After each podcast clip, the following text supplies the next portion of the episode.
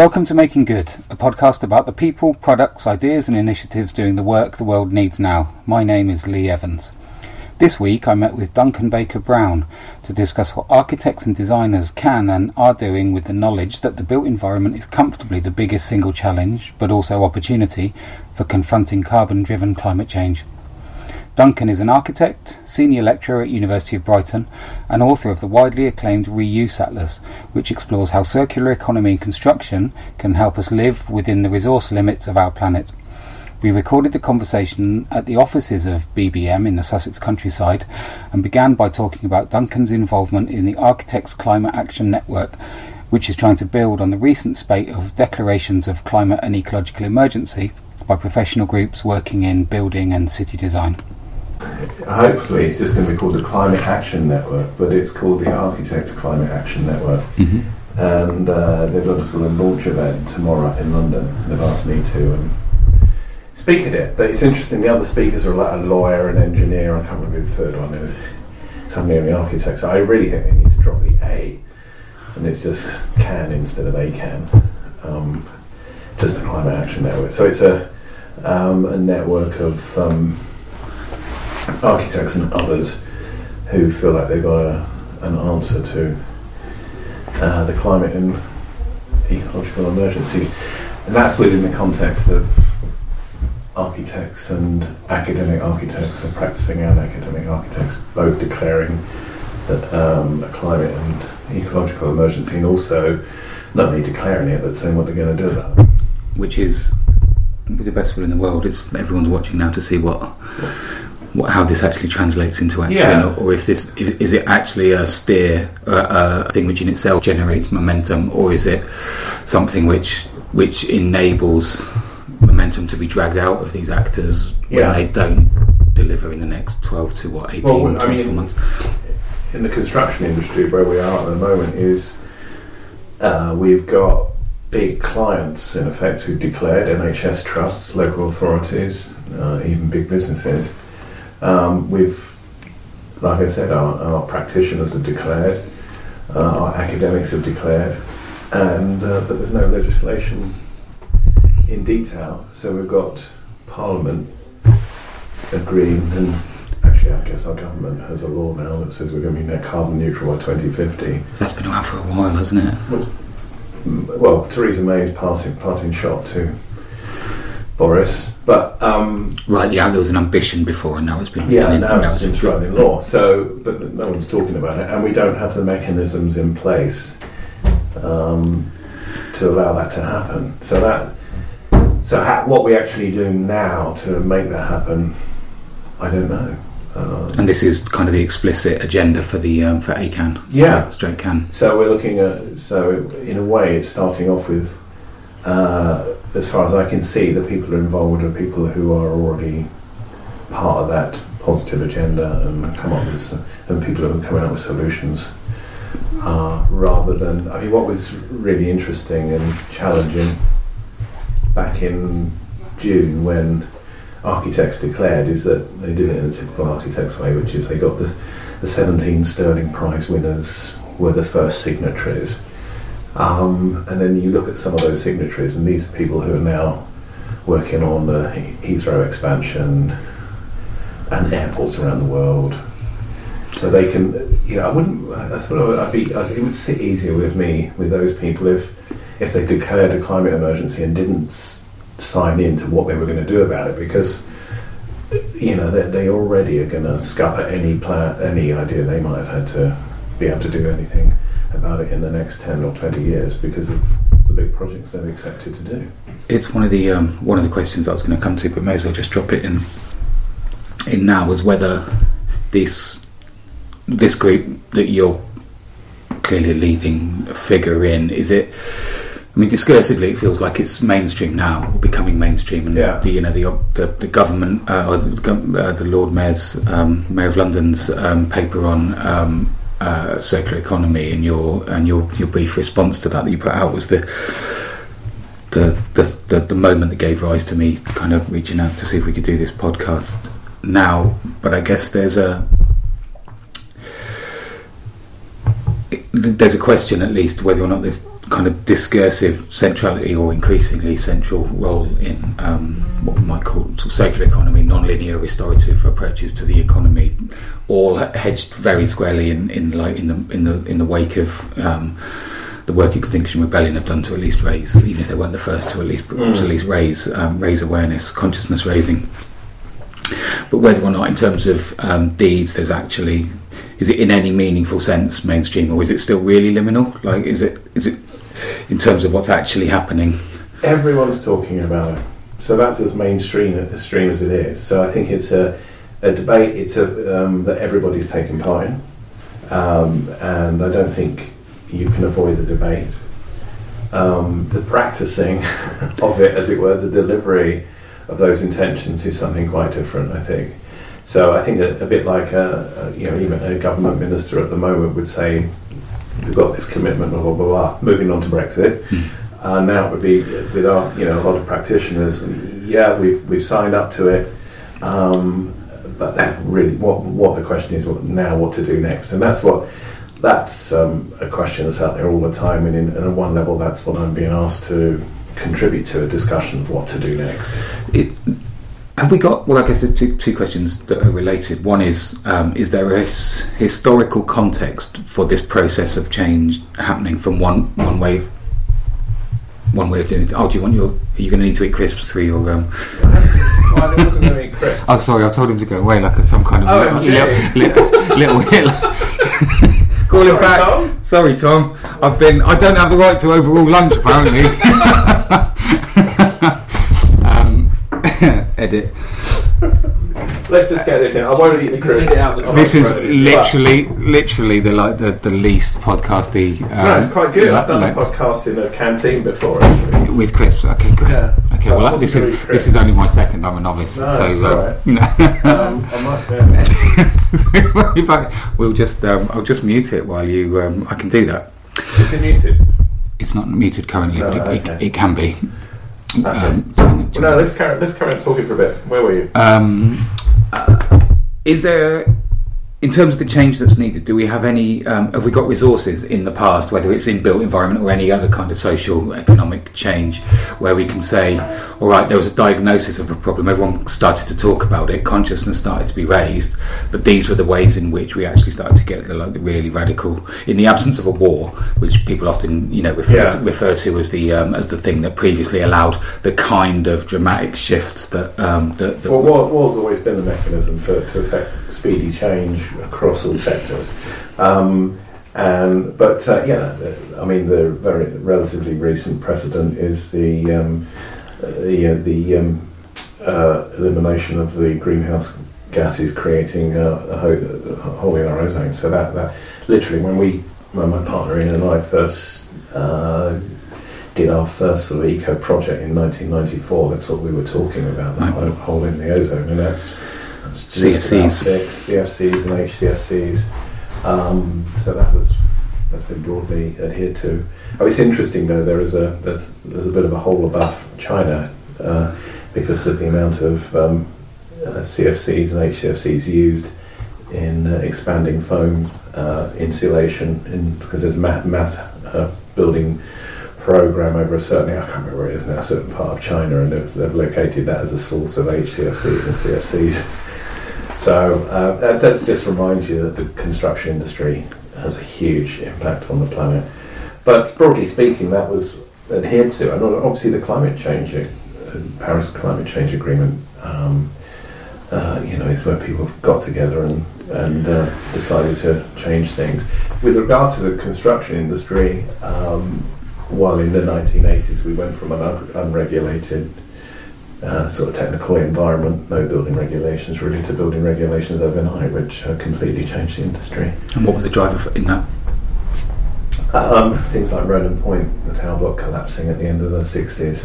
So that took a bit of time, if you think, well, that's about 15 years later, but um, yeah, it was to do with the um, uh, uh, the way buildings were being thrown up really quickly in the 60s and 70s to uh, replace, replace so-called slums, and uh, there were construction systems there that just weren't up to the job, and we're at that point again with Grenfell. So, well, I was going to just ask if that's not um, amongst amongst all the changes that, that, that shout out that need to come from um, from event or a sequence of a process that's led up to to that hor- horrific event is one of the positive outcomes that might be able to come from it. That we could start to think about how we're um, curtain walling, cladding, you know, the, Yeah. the, the exteriors of buildings. You know, I think of the um, is it the Palais de Tokyo, the one in um, I've seen in your presentations before. Oh, well, the, the, the architects for the Palais de Tokyo also um, uh, and Vassal, They, they have a yeah. They were famous for at the Palais de Tokyo inheriting a job off an architect after three quarters of the budget had been spent, but only a quarter of the work had been done. They then finished off the project. They did three quarters of the work with a quarter of the budget And it did come in still on. and, and they were clever. But the other the thing I think you're referring to is that um, they did they uh, they regenerated and uh, refurbished a, a tower block that was due for demolition. So they went to the mayor and said, "We can give you your new tower for two thirds of the price of what you're prepared to pay." And the way they did that was literally to um, with the tenants in the tower. By the way, they didn't have to leave. Uh, they just took the concrete cladding off the tower very carefully and replaced it with these uh, lovely what we what we call sort of winter gardens. So basically glazed pods. So they extended the flats and gave them uh, uh, high levels of natural light, natural ventilation, and the new the new uh, winter gardens created a layer of insulation as well. So these flats didn't need to be didn't need to have lights on during the day like they had before. They were they didn't overheat in the summer and get too cold in the winter, etc., etc. All just because of a bit of clever design. So I mean that's what I'm an advocate for is just designers using their designer minds to look at options because I mean Grenfell is a you know one level Grenfell Tower was an urban regeneration scheme. Uh, and also a way of reducing the carbon footprint of that tower, just to overclad it with insulation but they did it as cheaply and nastily as possible and, uh, and uh, for all the wrong reasons. So, um, yeah, but I, I um, for me, um, you know, we've had we've had significant change uh, every decade in terms of in the con- in, in the construction industry. And so, uh, from the point of view of you know, at the moment we're pretty we are pretty good as an industry in in creating buildings that don't consume a lot of energy compared with 10 years ago, 20 years ago. So the energy issue in terms of consumption of in use is understood where it wasn't before. So you would say that the building, the planning consent process, um, local regulations um, according to um, to national standards has been a pretty successful lever of um, of improving the the process of designing buildings. I think from the point of view of energy consumption, it has, and building regulations, which is the technical part of all of that, have, have been successful. And what was what's been interesting is that Part L, the energy part of the building regulations, has been regularly updated. Part B, fire regs, hasn't until now. So that, that was that was one that's one of the controversial things is that Part B is uh, there's- we've been lobbying for it to be changed for a number of years and it hadn't been. So then when something goes wrong, like the Grenfell Tower disaster, then everyone's looking at building regulations Mm. and wondering why they're not there. Now, what we need for a, to meet, you know, for example, Brighton Hove's net zero carbon targets of for 2030 to be net carbon zero is a complete overhaul of the building regulations because uh, you're talking about whole life costing, so the um, you know the carbon associated with the design of something, the construction of something, the maintenance of something, as well as um, the uh, in use uh, energy use and carbon emissions. So, as well as uh, the predicted uh, carbon em- uh, emissions of the, the demolition or deconstruction of the thing. So, that's going to be a, a whole new way of looking at things. So one one of the questions that I kind of prepared to come and ask, I feel like we're kind of moving through quite quickly anyway towards an, an answer, which is um, who is it if we're going to achieve the change at scale that we need? Who is it that we we um, um, need to concentrate our energies on um, on um, and transforming it? I, I, I'll admit, in my, as I was preparing for this, I hadn't, I hadn't thought about um, planning officers, but Oh, whether it was more yeah. about de- developers or um, or contract main contractors, so on and so forth. But but No, the pla- planning department's a big deal um, uh, because you can write things called supplementary planning documents, which basically enforce certain areas um, So, for example, we've got the National Planning Policy Framework at the moment, which is rather broad brush as it sort of should be, and talks about sustainability in the first sentence. That's about five years old now.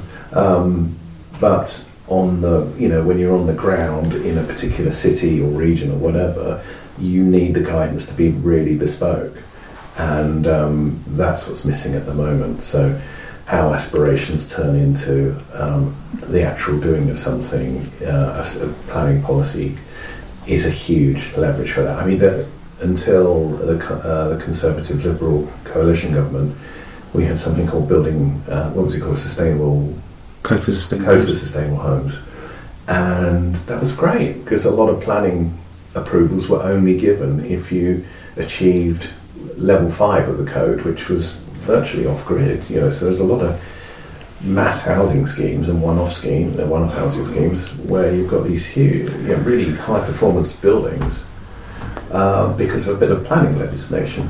Now that guideline was uh, dropped about two years ago. No, it must have been more than two years ago. About 2016, I think.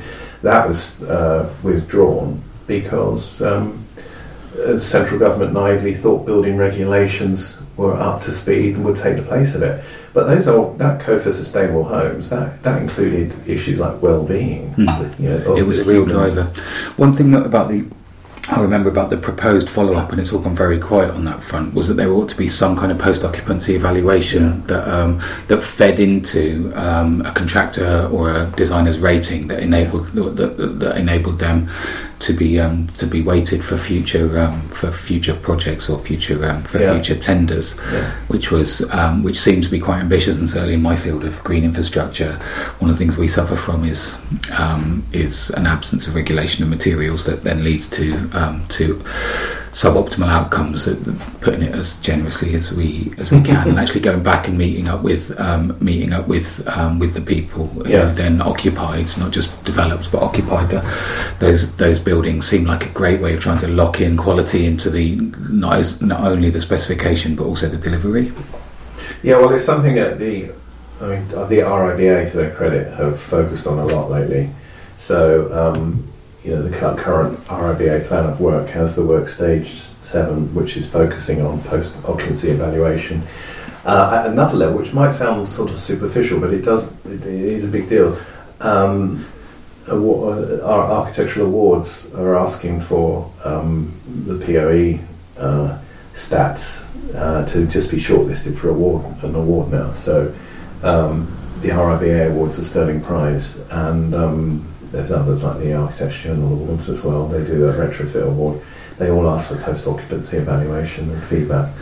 So, um, and that is that is really important because you know that information needs to be shared uh, yeah. because that's how we learn. We learn from our mistakes and we learn from our accidental uh, successes. On, and an honest appraisal from the people who are at the of what, yeah. uh, you know at the in in these buildings that are, that are living living the reality of the abstract I- ideas seems to me to be central to um, to to how we go forward. There's another I've I've recently launched um, an LLP, um, a consultancy with a colleague of mine who's um, human nature partnership. So trying to help um, occupants of buildings who are downstream of decisions to invest in biophilic design in green infrastructure, green envelope.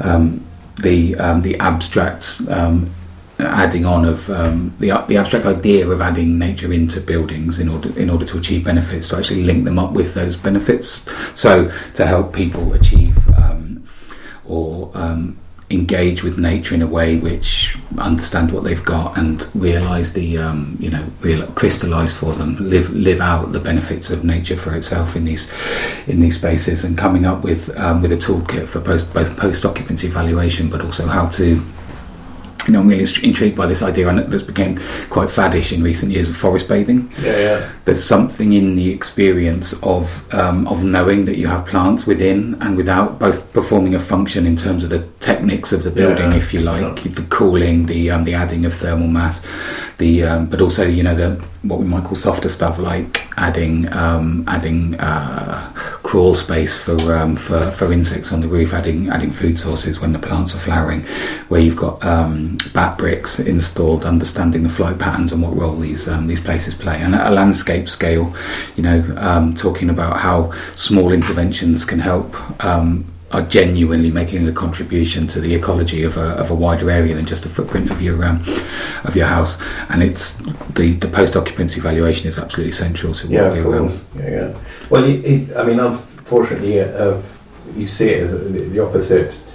Uh, when you see buildings that have been left alone for a bit, they might be working quite well, but someone decides to refurbishment refurbish them. I've seen it where, where I live in Lewes, where you know one building was supporting annually about 25 swifts being born and bred, you know, and then they've got the new, uh, it's been refurbished and they put in the human-made swift boxes, nests. I've never seen the swifts go back there.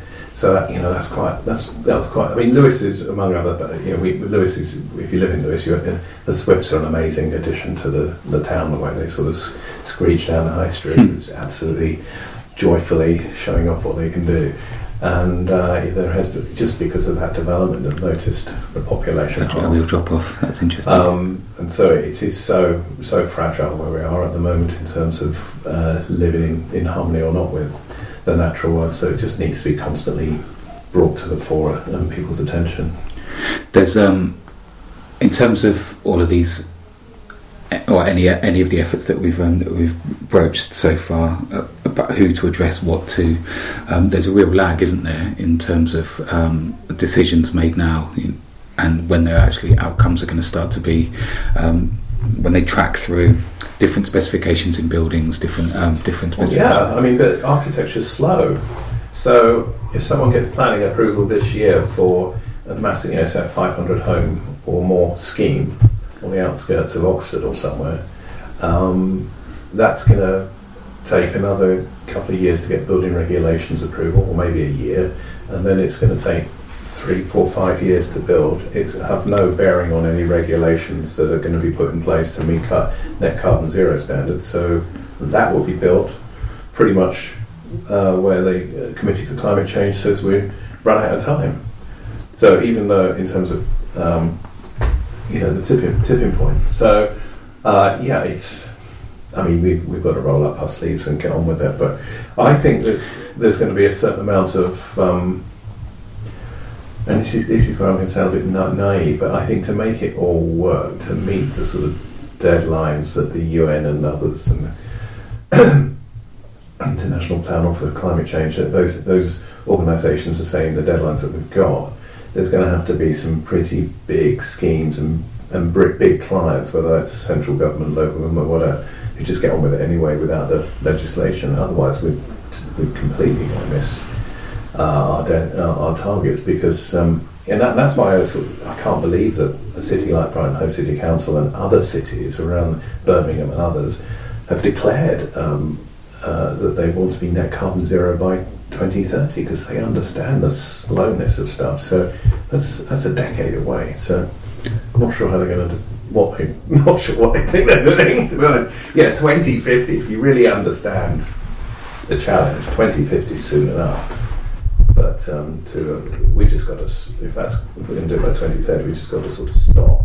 Can't do any development because you know it's whatever you put in place. It's huge. I mean, that brings me on a little bit to the um, to the book, um, to your um, to your um, to your reuse atlas that was published last year, Two years ago. two years ago.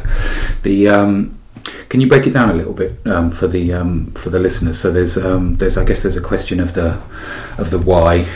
Um, to some extent um, blindingly obvious, but I've, I, I remember being really powerfully um, affected by some of the statistics that you that you've um, that you've um, given out. Uh, um, one or two of the um, the talks that I've that I've heard. The one that struck me in particular was the forty percent of forty percent of carbon in the in the UK is produced by by the built environment boat. Is that did that include the operating? Yeah, yeah. It's about 45% of carbon emissions um, in the UK. It's also about that around the world for one reason or another.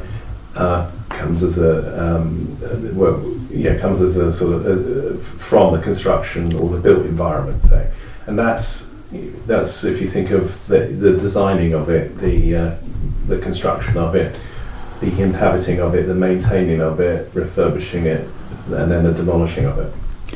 And it's a sim- and there's a similar amount of um, around the world. Uh, you know, fifty percent of all raw materials mined, harvested, whatever a year. Uh, half of it goes towards that. So the rest goes to roads and other industries and things. But um, and in the UK, uh, in terms of the amount, you know, waste streams, sixty percent of our waste is construction waste. So 120 million tons of our waste is construction waste, and that's annual annually. And you'll get um, uh, build, you know, mass house builders saying they don't create any waste. There's zero waste because everything's uh, a system built in a factory, so they don't create any waste. But they're not thinking of the demolition, the stuff that gets thrown away on site, etc., etc. So we're in a in the, in the UK at the moment.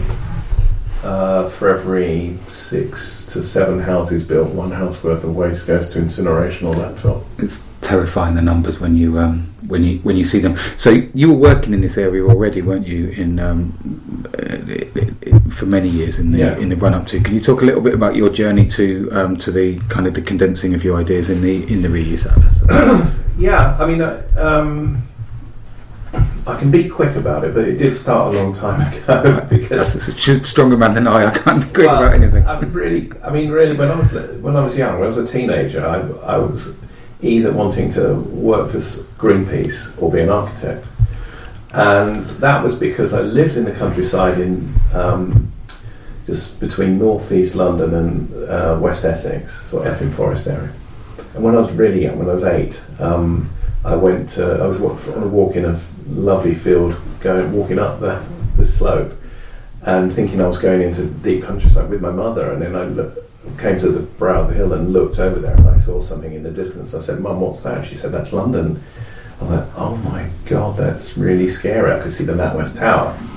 And um, and then we had this discussion, and my mum just said to me, and I said, yeah, I'm only eight, she just said she thought the only natural world in the future would be the national parks. Everything else would be consumed. So I got pretty aware of uh, how fragile the natural world was then. And fast forward to the 1990s, uh, I'd worked for an architect. Uh, I'd worked for architects in the 80s part time while I studied, and I found myself working on a, a kitchen worth hundred thousand pounds. It was the second kitchen for this person's house, and uh, it was in 1988. And I remember thinking, "What on earth am I doing?" Uh, I need, uh, you know, there's the environment to be saved. So um, I then focused my, I went full time with my studies, postgraduate studies, and focused on sustainable design in Brighton. And then um, within a year or so of graduating from that, my now partner and I, we won a competition to design the house of the future, which we built, and it was a sustainable off-grid house of the future. So from about 1990, really, I've been focusing on sustainable solutions. And when did you first come across the concept of circular economy? closed loop systems, uh, well, that would have been um, in the 90s. And at that time, um, the, the main proponents of um, protagonists, as it were, for the circular economy, uh, Professor um, Michael Braungart and Walter Stahel, at the time, they were uh, sort of sparring, as it were, at conferences, presenting papers around uh, the, the, the, circular economy uh, and this idea of cradle to cradle. Um, so that was in the background, and um, but in the foreground for me um, was this idea of closed loop systems and trying to get um, the sort of built human, uh, yeah, the built human world, as it were, um, to um, sort of behave like the natural world. And you know, in the natural world, there is no waste. One waste from one ecosystem is, is food and resources for another ecosystem. And uh, so right from the beginning, it was it was about resource systems really, and looking at creating buildings that are material stores for the future. Um, we pretty quickly didn't focus too much on the energy, low energy um, argument because a lot of people were doing that. So um, the crunching of numbers and the sort of ways of uh, approaches to building like Passive House, and that we let other people do that. And really, from mid 90s onwards, we were uh, thinking a bit more strategically and thinking around material sources as well. So, thinking about where materials come from and where they end up. And in the early, no, sorry, mid, mid what was it, 1997, uh, we put together a consortium which ultimately won the Greenwich Millennium Village competition. And we were, we being BBM, my partner and I in BBM, we were the um, sort of sustainability consultants for that. So we were looking at urban sustainability and urban and what that so uh, introducing natural systems into cities. So what was really exciting is one, we won the competition, but two, the first thing that we built the, the Greenwich Peninsula was wetlands. Um, we just could, we were really excited because that literally happened within a year of winning the competition. The wetlands are being built, and then we built the uh, housing and schools and stuff around that. But uh, yeah, that was 1999, 2000, and um, we we along with most of the rest of the original design team, we were sort of ejected, and the normal people took over. And that's what it had been for. That's sort of what it was like in those days. We'd be asked to lead consortia to win competitions, and then thanks, thanks for that. Moving on. But we, you know, we were only in our late late twenties, early thirties then, so it, it was amazing because my partner was chair, uh, chairperson or chair of um, what was he called, the Innovation Task Force for the Greenwich Millennium Village, and he was 28, 29 years old, and that was a task force set up by John Prescott, MP. Do you attribute the the, the early successes and the and the ongoing um, ongoing advances that you've had to the to the story somehow that's embedded. I've always been struck um, from the outside about um, about BBM and the work that, that, that you've presented on as having. Um,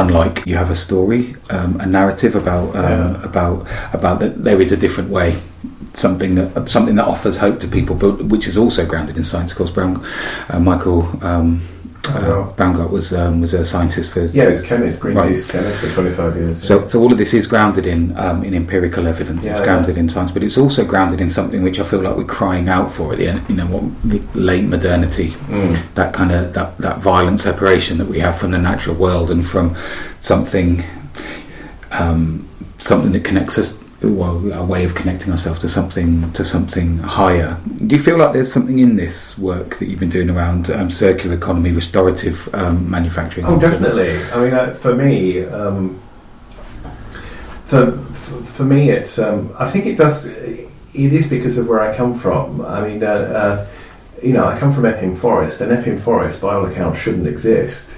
So, you know, this is a forest that exists now, and you can go to Walthamstow, the east end of London, and see Epping Forest, and it goes from there out north northeast of London, and it was it's been protected since Henry II, so 13th century and it's been used as a resource uh, for shipbuilding, etc.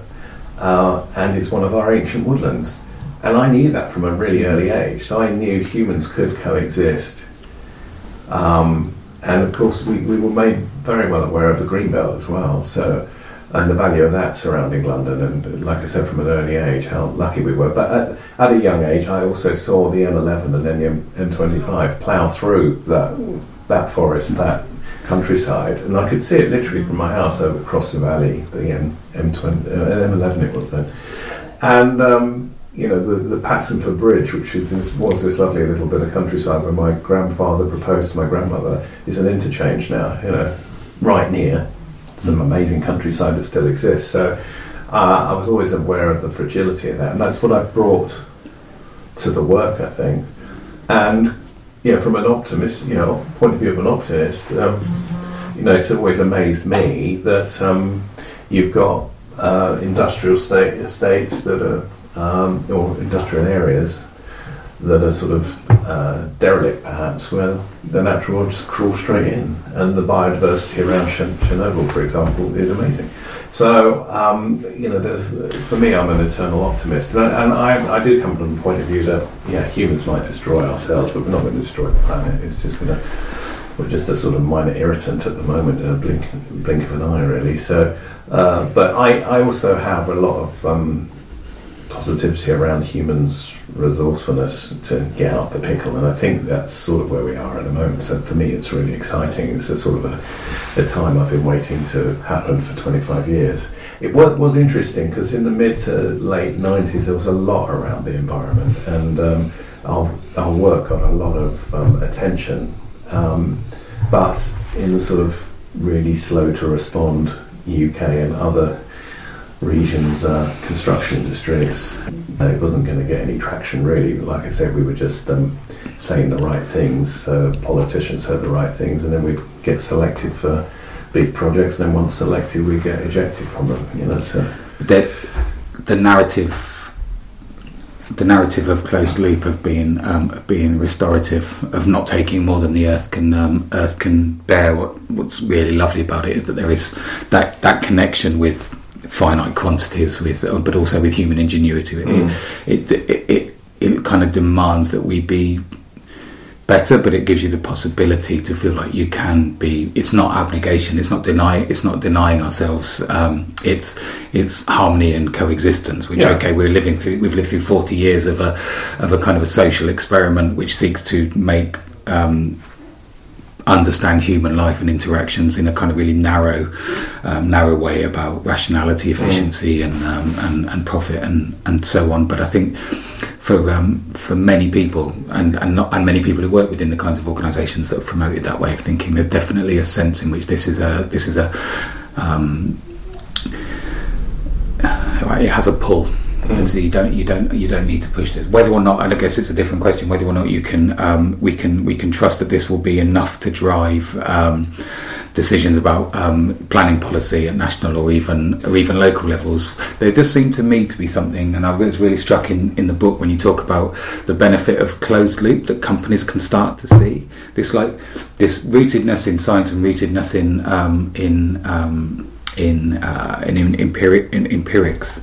It has a kind of a um, it has a, a how to say what's the phrase I'm looking for. Um, a counterpart in um, in a kind of a, a business rationality. Yeah, yeah. So- well, for me, I mean, uh, for me, uh, at the moment, the circular, the, the art concepts are associated with the circular economy of, uh, of the cavalry that's charged over them, over the hill to save sustainable development um, or sustainable design or sustainability, because that's been so uh, such a mal, badly used um, term. And, it, and and I agree with uh, Michael Braungart on this. He says that sustainability has been a sort of stick to beat yourself with. You know, it's it's just been all about targets that you may or may not reach, and it's about sustainability has been interpreted as being less bad. Relates to um, to cradle to cradle um, and, um, and and some of your other inspirations. Is a conversation with those books in some ways. Exactly. Yeah. I mean, that's how I build the reuse atlas. It is a sort of response to Braungart and uh, McDonough's uh, Cradle to Cradle book from 2002. That was subtitled uh, "Remaking the Way We Do Things," the way we make things. And um, in that book, they they sort of proffer this idea that sustainability um, has been sort of corrupted as an idea to such an extent that what it all it does is make us feel guilty because it's been all about achieving targets, whether it's reducing your consumption of something by 10% or 100% or everything in between. You don't meet the target, you feel bad about it, blah, blah, blah. And uh, it's sort of tarnished as well because a lot of people use the, use the terminology for different ends. Um, Braungart's position is that um, what we need to be doing is not doing something bad less often, just not doing something bad at all, actually. And that's why the book, his book's uh, subtitled "Remaking the Way We Make Things." It's we've got to think again. He does cite a really uh, interesting precedent, actually, in the 1930s in the, the credit crash in the United States. Um, the Ford um, uh, production line, motor company production line, uh, went from a const- uh, went from a, a, a, the making of cars to the deconstruction of cars. So you could, uh, if you couldn't afford to run your Model T anymore, you could take it back to Ford and they'd, de- they'd pull it apart for you and, and uh, create new cars out of those old cars. So he cites that as an uh, example. So yeah, what, what he's talking about is this idea of a circular economy. So that's the opposite of the way we exist at the moment. The way we exist at the moment is a linear economy where we take materials and make them into things and use them for seconds or minutes or years or months, whatever, but then we throw this thing away. At the end of its life, it's useless. In the natural world, there's no such thing as waste, there's no such thing as useless things. Everything is a, res- a waste from one ecology, is a resource for another. But with that in mind, Braungart also says that you know, recycling and reuse of material is at the moment only it's a waste of time. You're delaying the inevitable. So for plastic, for example, just because you recycle it and reuse it again and again and again, it's going to end up in our oceans because we don't. We, we we're still a linear economy. So what I wanted to do with, I thought there's a lot, a huge gulf between brown Braungart's cradle to cradle um, aspirations and the way we are today. And I think I think there is some merit in recycling and reusing stuff, and that merit, especially in recycling, which is the uh, sort of most straightforward thing to do, is in at the moment. Is, for example, if we clean up our oceans because we're going to re, you know, recycle that plastic, maybe that's a good thing. So I think where there's some environmental cleansing being done or cleaning to be, to be done, I think recycling's got a um, is um, a, yeah, but a viable thing. But in my book, it's the first of four steps towards proper closed loop circular economy stuff. And it's only a basic step because if you recycle material, there's a lot.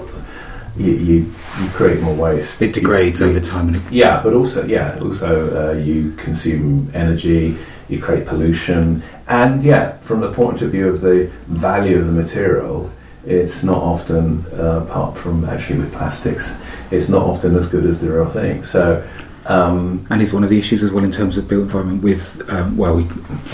Um, uh, Profit, well, maybe I'm jumping ahead no, into material well, passports. well, in the sense well, yeah. of, it, of, knowing its performance. The other thing as a designer, you know, people do like second-hand stuff. If you think of uh, Georgian or Victorian bricks or old timber, you know, people like materials to arrive on site or in their buildings or wherever with this sense of a sort of a narrative, a heri- yeah, but also heritage and uh, a, a, narrative and a story behind. I got the, this material from where now, if you recycle it, you lose a, all, all idea of that. Reuse is where you don't mm. smash. So it embeds it embeds the the um, the kind of the chronological value that that object's yeah. accrued over. Also, decades or centuries of stories. You know, Charles Dickens touched this bit of timber that's now in my bedroom, or whatever it is. You see, so you've got this link to the past. So that's where reuse, one of the reasons reuse is a lot more preferable to recycling. Uh, it's got a smaller carbon footprint normally, and um, yeah, you use less resources um, uh, when you reuse than when you recycle. Could I ask you before you yeah. go on to the to the next point? One of the things that I've been interested in recently is um,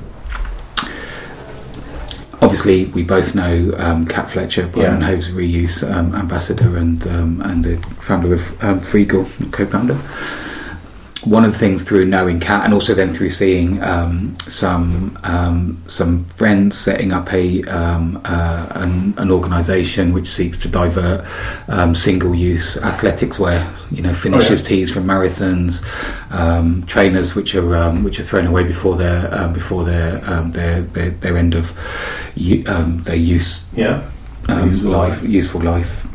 that's called Rerun, an organisation out of out of Shoreham one of the um, one of the things that I've noticed is that there's a, a significant logistical dimension to um, to reuse, which is both um, space and time. Yeah. And I'm wondering if um, if those can be is there is there is there something to be said for um, for thinking of ways of thinking about the way that we we we make space available socially, but specifically um, try to use people's socially available labour time, we might say, without wanting to sound too much like a like a Marxist. But is there something in um, in um, um, in a, a, changing economy in the 21st century that could allow what's the name of the um, the German word for the um, for the women in um, in after the Blitz in Germany who sorted the bricks? I don't know. Trommelfrau. Yeah. Is it? Um, it I was really last week. beautiful. It's a, Yeah. such a beautiful idea for those listeners that haven't um, haven't come across this. There's there's um, while the men German men were away fighting during the Second World War. Um, um, groups of women were organised by the by the state by the city authorities to um, to salvage bricks from Yeah. um, from from bomb sites to, um, to for, for for reuse. There's something in it. There are many layers of meaning in that um, in that experience. But what it does speak to is um, is um, are we as we're changing, you know, one of the opportunities perhaps that um, that, um, that um, concerns about um, about technology um, um, creating, you know, universal basic income is um, is a is a policy response to um, or pol- a policy proposal, which is a response to the idea that people are going to have less to do because robots are going to do it, going to be doing them. There's a really interesting chap who writes for Bloomberg, who I um, follow on Twitter, who is who's um, insisting that it's um, it's it's a real misnomer that there's going to be a lot of um, uh, labour time available um, as a result of automation. It's, is, um, it's which is a, an interesting counterpoint to what's what seems intuitive, but I think there's a real opportunity to rethink to, to take this opportunity of increasing automa- automation to think through the way in which we we organise work. So, in my field, green infrastructure, taking care of plants.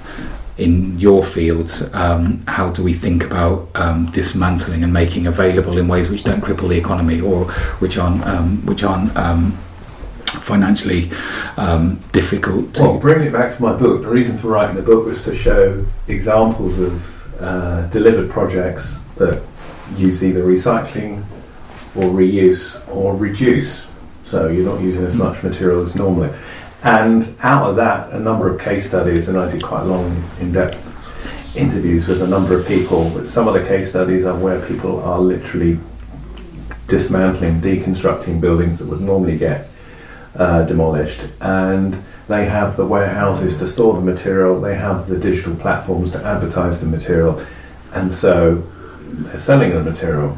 So there, there are people doing this, and um, yeah, you've got to say mainly in places like the Netherlands and Denmark and France, um, but it's you know we've got a heritage of doing it here. We've got Salvo still existing in the UK, and they've been going since 1990.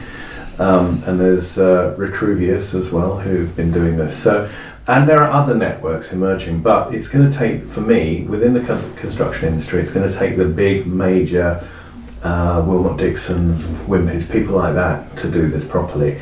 And um, because this is the world I'm immersed in, you know, I was at um, what was billed as the construction industry's first conference on uh, the circular economy this year, this year, and you've got a massive company like Murphy's showing how they are deconstructing buildings and reconstructing them on other parts of the other, other sites within the company.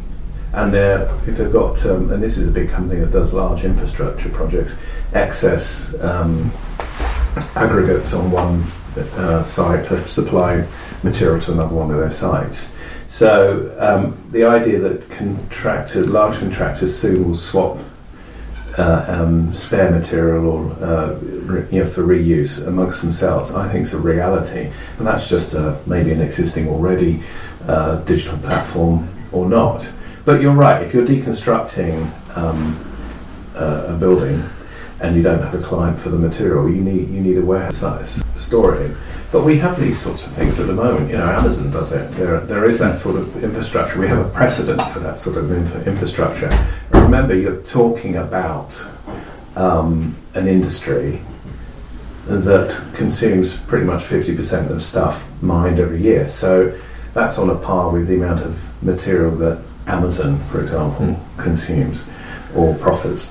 So I think the infrastructure to facilitate the careful deconstruction of things for reuse in the construction industry is just going to, it's, pro- it's probably already there, it's just not being utilised.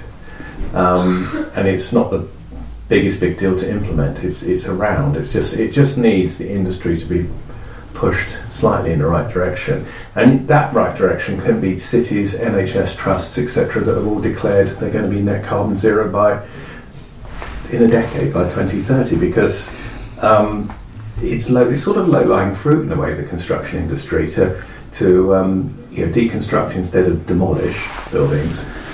Uh, if you've got to, if you've got to get rid of the building or or reuse it or reuse it, um, you're going to save. A, sorry, if you're going to reuse instead of demolish, then you're going to reduce a carbon footprint, and that's what the cities are looking for. That's what they uh, whether it's city mayors or, or, or councils or, or the full-time council officers, that's what they're looking for now. How ways to do that? So the construction industry can be, uh, you know, can help them halfway along to reducing their carbon footprint just by slightly changing the way we go about things. I do wonder if there's um, not some scope to think about this when you think about the market that's possible um, for um,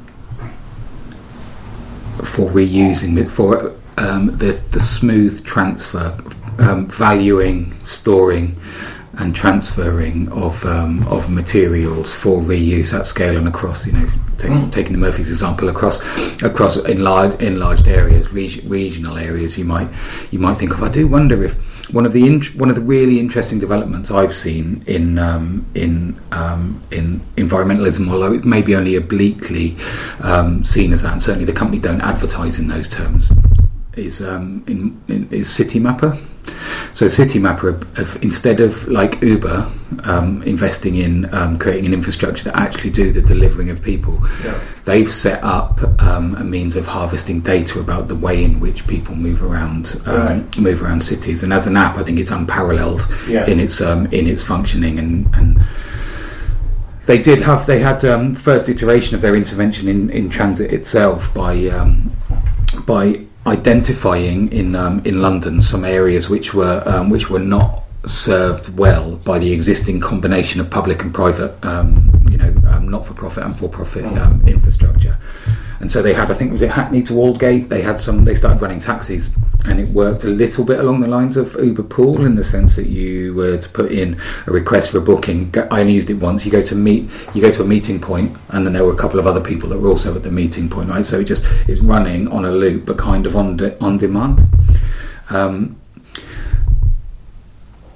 but if you look if you look ahead to who they're who, how do, how do you monetize and and um, and scale the impact of something like that? Well, you're all all operating in cities in cities. The density of the um, of the stakeholders, of the users of the of the app, mean that it's this is something which tends to be um, uh, is going to tend to be in in um, in metropolises those metropolises are all um, uh, run by elected mayors who are accountable ultimately to the people using, and the and the efficiency of the way in which people move around is. Um, I mean, it's business critical for um, for um, for for the mayor.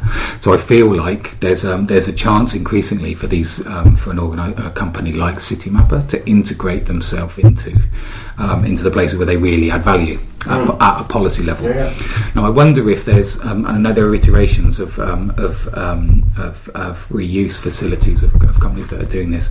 Nothing's blown up in scale, obviously, because we would have we would have known about it. But I wonder if if something in, embedded in the idea of, um, of material passports creates the basis for um, data storage. Yeah. So that data storage at, at scale um, then provides a means of, you know, whether it's AI or whether it's actually somebody who's a, you know, human function. Well, well, people are already doing this. So, I mean, this is what I found having the luxury of writing a book and having a paid sabbatical to do it is I was really able to interrogate and, and interview people. And an, there are various organisations, again in the, the Netherlands, uh, where they're already, because they've had these low carbon and zero waste targets a lot longer than we have.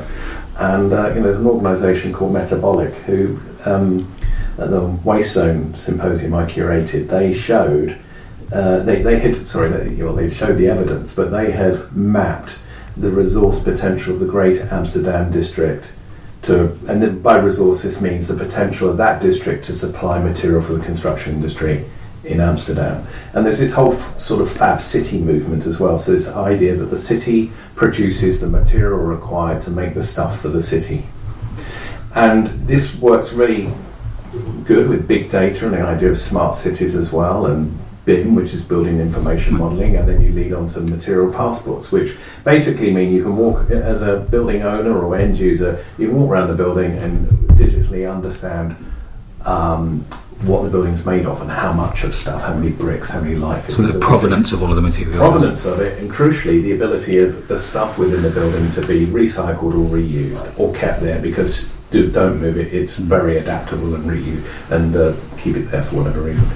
So for me, that's the ability to have big data. We have the infrastructure for that, and therefore um, cities for me are the main. The, you know, most people in the world live in cities now. Over 50% of the population around the world. 83% of the population in the UK live in cities, and cities are where stuff goes to, gets consumed, used, and thrown away. So cities, for me, are the main uh, main vehicles for uh, cir- the idea of a circular city, uh, circular economy, and therefore circular cities. And this stuff's being mapped, and so um, you know people are understanding potentials of, a, of material passports. People are understanding the ability of cities to be the resource for our resources for our future.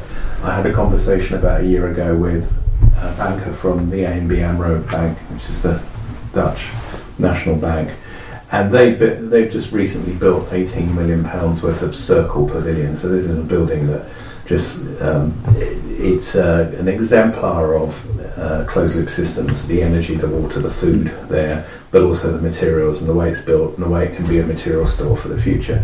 The, and Petra Van Heel, the client, the banker, he said to my students and I, he said, um, we're a finan- financial bank. We have 600 billion uh, euros worth of property investment around the world, but we're now also a materials bank. And we understand that obviously we can make more out of our investment if at the end of its 25 or 30 year life that building is an asset, material asset, rather than a deficit, rather than the problem of just demolishing and throwing this thing away and getting taxed for doing that. So this isn't just being, this isn't crystallising um, where it is already the, with the pioneer company. This isn't crystallising just as a branding opportunity or an, you know uh, a spinning of, um, of, of of an idea in the way that possibly sustainable lent the word sustainable in inverted Yeah. commas lent itself to greenwash. This is actually this is people are actually seeing a clear financial asset. Um, Well, asset, I, actually think for me, uh, the reason why the, just the word, the word sustain, uh, sorry, circular economy are attractive is because it's got the economy word in it. So bankers and uh, accountants and financiers think, hang on, what's this?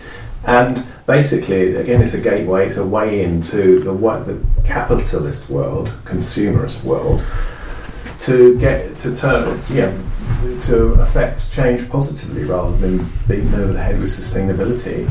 And yeah, basically, I mean, because of you know, most businesses who are looking into sustain uh, sort of circular economy uh, are the ones that are looking at how to save money and uh, exist and sustain themselves. So, yeah, in, in short, if you're reducing your reliance on raw materials, the acquisition of raw materials, which are ever more scarce, whether that's because of conflict or drought or Well, whatever. and but also that we're about to go through a period of um, a conscious of, of increased awareness of stranded assets. That's Yeah, that's yeah. going to happen, right? So. Um, Resource security, supply chain security is in the popular minds, in the in the minds of uh, business leaders, isn't going to be just around oh some notional idea of one planet, which is very diffi- difficult for for, um, for most people to kind of um, Comprehend. to com- to comprehend. But actually, like, okay, so um, legis- legislation has been passed, and will because it has to. Otherwise, that this this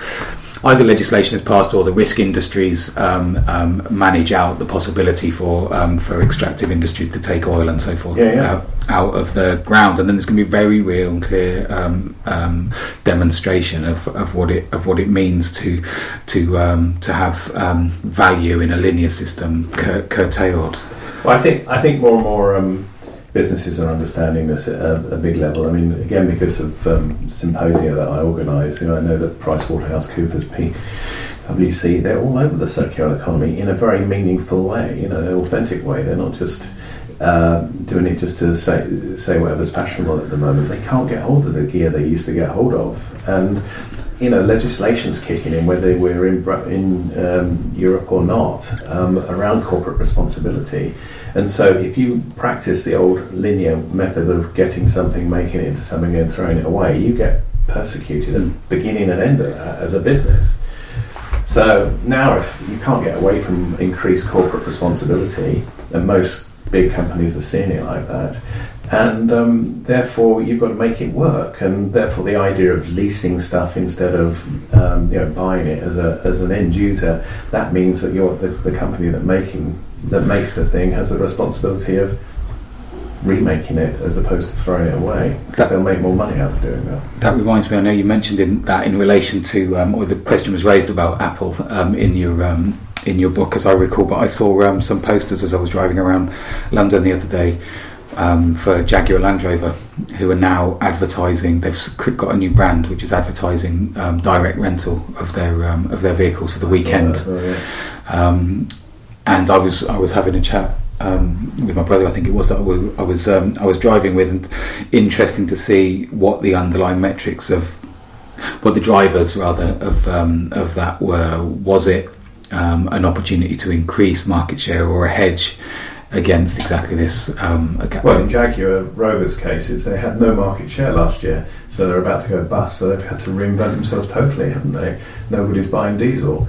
So, I mean, that's, I mean, back to something you referred to earlier in the conversation, in terms of quick, effective change, uh, the electric vehicle market has gone from mm. nothing to everything. No, who would invest in uh, internal combustion engines now in any degree? No one. So, um, you know, I do know that the cities around the world, that what they're investing in is the infrastructure to charge electric vehicles, and that's the beginning and end of it because they get the plus plus of share. Um, yeah, the people are sharing vehicles or just leasing them, as you say. But air quality improvements are huge. In the UK, we've got um, we've got a, an energy uh, source that's cleaner and cleaner every year. Wind. So we've got wind and uh, solar panels, and um, so we've got a clean, cleaner or almost fifty percent clean mains uh, national grid, network that we can plug our cars into. Okay, there's the issue of still a carbon footprint associated with the making of the thing. Uh, there are ongoing issues, aren't there? There's the, the, the, we have the materials at, at, scale for all of the batteries. There's the particles that come from the tyres yeah. that are in um, that yeah. are let into the air. So there are, there are residual um, um, and and um, serious. But also, um, I mean, my, my daughter's 15, and the, the generation just ahead of her, the sort of 15 to 25 year olds, they're not learning how to drive in the UK. They're not owning cars. It's become unaffordable. So uh, the sharing economy is big now. I was, you know, in terms of uh, what are we doing for reusing and stuff like that. My daughter lives on Depop, which is the, the, the sort of app to uh, sell old old clothes. That's what she she makes money out selling her old clothes. You know, there's a huge network for reuse now that it's just building and building. And um, we have an engaged younger generation now, which is hugely inspiring for us all because, but old, uh, older generations, that some people have been bleating on about it for ages, getting nowhere. Now, 16 year old Greta has sorted it out at one level. You know, that's a huge movement now that's opened the door, and that's that's uh, the way I see it. She's opened the door for uh, a whole different way of existing, and a lot of people getting her argument. Understood. The um, strategic sites um, to um, to exert try to exert influence. We talked about planners, but I guess it's a way that's a proxy for saying the city. Um, and I understand you've got a new initiative um, that's um, that's being launched now, which.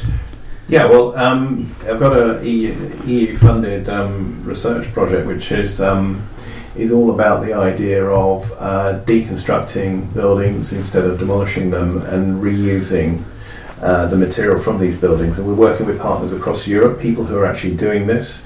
So, one of the um, outputs from this um, uh, this research project, which is going to last for three years, will be a directory of 1,500 suppliers, i.e., people who are doing deconstruction of buildings instead of demolition and reusing these components in new buildings, and it will also be a toolkit for clients to, in effect, tell them what to do, what to expect.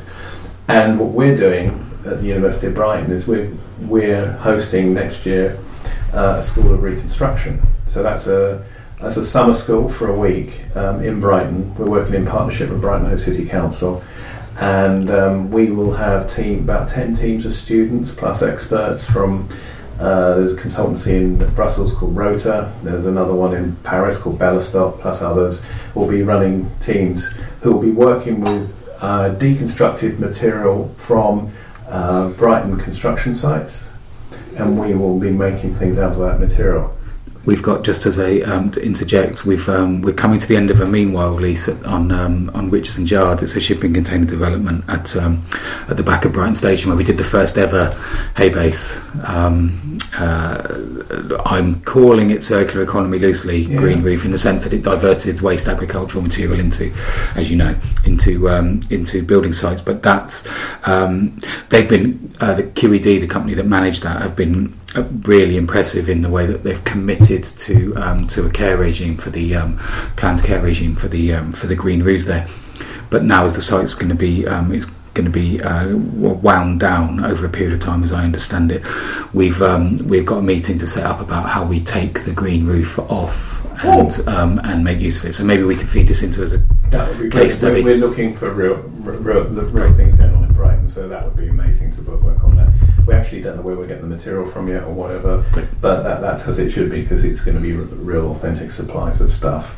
So that's it. That's exciting um, because uh, the city are also drafting their circular economy route map, and that should be published in the spring. So um, it'll be great to have this event in the city and raise awareness of these issues. So yeah, no, we're really excited about that. And It'd be great to get students working with people who are actually doing this reconstruction stuff. I mean, there's one thing that's coming up at the moment is the circular economy is not an excuse to demolish buildings. What we're actually saying is that you know buildings you, you should you shouldn't touch stuff if it, you don't demolish just for the sake of it. What was the um, the length? It, you, you once mentioned um, in a in a in a talk I heard at Green Architecture Day um, the average lifespan of a building in London was it something in the region of thirty? Well, they're designed for there's a, it's a business plan that's about 30 years. So the city of London, it is a 30 year cycle. So there are buildings going up and down in the city, and go, they tend to look like they're going up more than down. Mm-hmm. But you know, they're demolishing uh, 15 story buildings and building 50 story buildings now. So, mm-hmm. so but they're always demolishing. They're not and. You know, when you see a place like the City of London, that generates three quarters of our gross na- national profit, shouldn't be measuring like that, I know, but you know, it's where all the consumption of stuff really happens.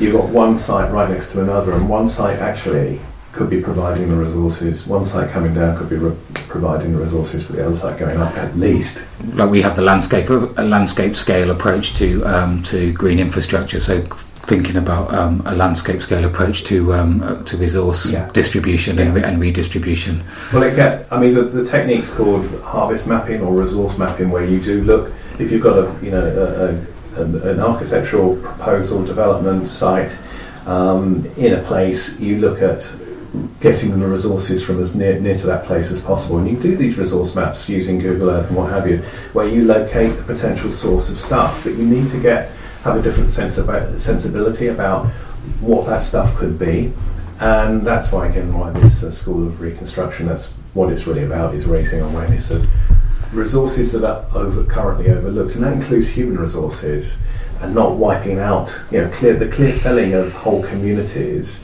to create a new development. Social cohesion is something which is completely intangible, right? So um, I know I know Nick Gant, who I'm hoping to invite on to um, to the podcast at some point to talk about his work with the, um, the what's the name of the pub? I mean, The- oh, um, the um, the pub in um, Yeah, no, in, I've- in, I've in there. Brighton. uh, the, I was going to say the Ellie. That's in the it's, yeah, we know the pub you mean. Shouldn't have um, should have should, mention, mention that without knowing. the bevy. the bevy. That's it. But but thinking about um, thinking of thinking about intangibles, um, intangible um, resources as just as um, just as significant Yeah. to cultivate and support. And, Yeah. Um, okay, so um, I think we're coming to the end of the time um, that we've got. There's a couple of questions that I'd like to um, that I'd like to just pop over, quickfire ones. So, um, King for a day. What one thing would you change if you could change? If you could make, if you could um, sign a, a, Yeah. a piece of paper and change and change one thing in your field. Humans stop burning stuff. Whether that's rainforests or whatever, we don't need to burn anymore. Great. Okay, and three good things. So, one um, kind of cultural product, so a book, a podcast, a film that you find really inspiring or whatever it might be. One person or social media um, channel to follow for people that um, people that are interested to find out more. And um, my I come into this from um, from a background about trying to promote the use of nature in um, in the built environment. So I'm going to ask you um, one place that you go to immerse yourself in nature, and um, and why. Okay. Uh, the book. Um, the book's got to be Underland by Robert Macfarlane, um, which is just very beautifully written and very thought provoking about the stuff below us that we don't consider. And one one reason is because it actually talks about um, this idea of the wood wide, wide web, which is the way the woodlands are, and mycelium fungi um, are um, connecting uh, so this whole these networks that we haven't got a clue about that are going on all around us, and uh, make us feel suitably humble. And I just really like the fact that he was having to deal with a plant scientist called Merlin.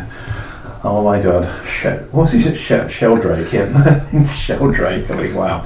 So, but also the site that the the, the wood wide web that he talks about is Epping Forest again. Yeah, beautiful. Um, so I really like the way it took it back to that. Uh, there is another book that needs to mention, which is uh, Given Half a Chance by Ed Davey. Uh, ten, uh, what is it? Ten, ten, ways to save the world. So Given Half a Chance. Um, yeah, the person. Um, there's someone who invented the phrase circular economy who doesn't get enough credit, and that's uh, Professor Walter Stahel.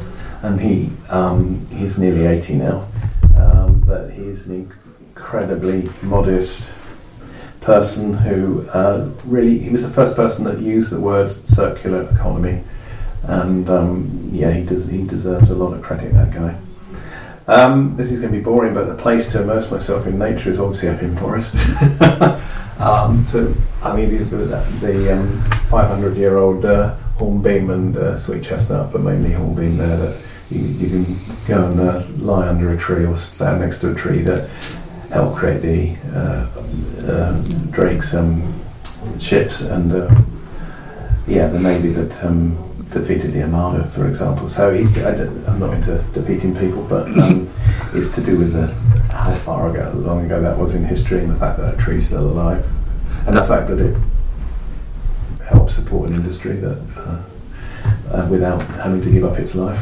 I really, that's that's something that really that about your work that always um, that's that I always find really inspiring. This idea of the historic the historical availability of um, of of, um, of ideas that can um, that can regalvanise the present. So when you talk about um, there was uh, sweet chestnut industry, forestry industry in um, in historical times in Sussex not only does um, reconnecting, uh, seeking to buy materials from, as I am at the moment for some cladding work that I'm doing from from from local local millers. Yeah.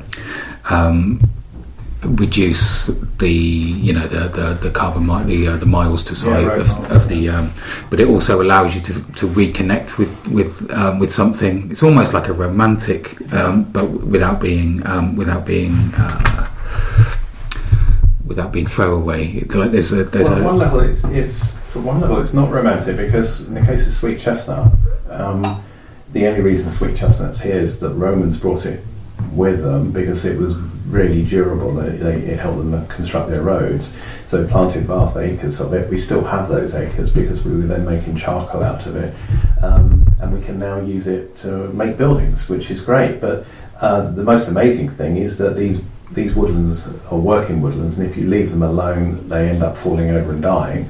If you work them, they create a greater biodiverse environment than if you leave them alone. So just like the industrial working of these places creates a more biodiverse environment. I mean, wow, wow, wow. What better, what better um, example of, of human symbiotic relationship Yeah. with nature than being productive and building things, but doing it in a way which is um, which is coexistent rather than just extractive and um, Yeah.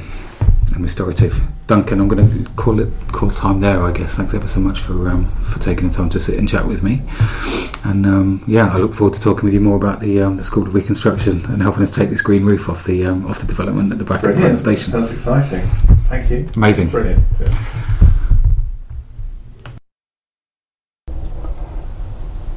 Thanks for listening. Um, I hope you found this really wide ranging discussion as energising as I did. If you found any value at all in the podcast, please consider liking and sharing on your social media platforms and connecting with us. We're at Making Good Pod on Twitter and Instagram. The spirit of the podcast is to help build resilient networks between people trying to do the right thing right now, but you know, before those things become mainstream, to help increase the bandwidth for positivity. Uh, everyone can play a part in that, and I'm really looking forward to connecting with you and hearing what you thought. I'll post some links to the people, books, and um, and other things that um, that Duncan mentioned. That's um, that's all for now. So um, so until next week, uh, have a good one, and we'll see you then.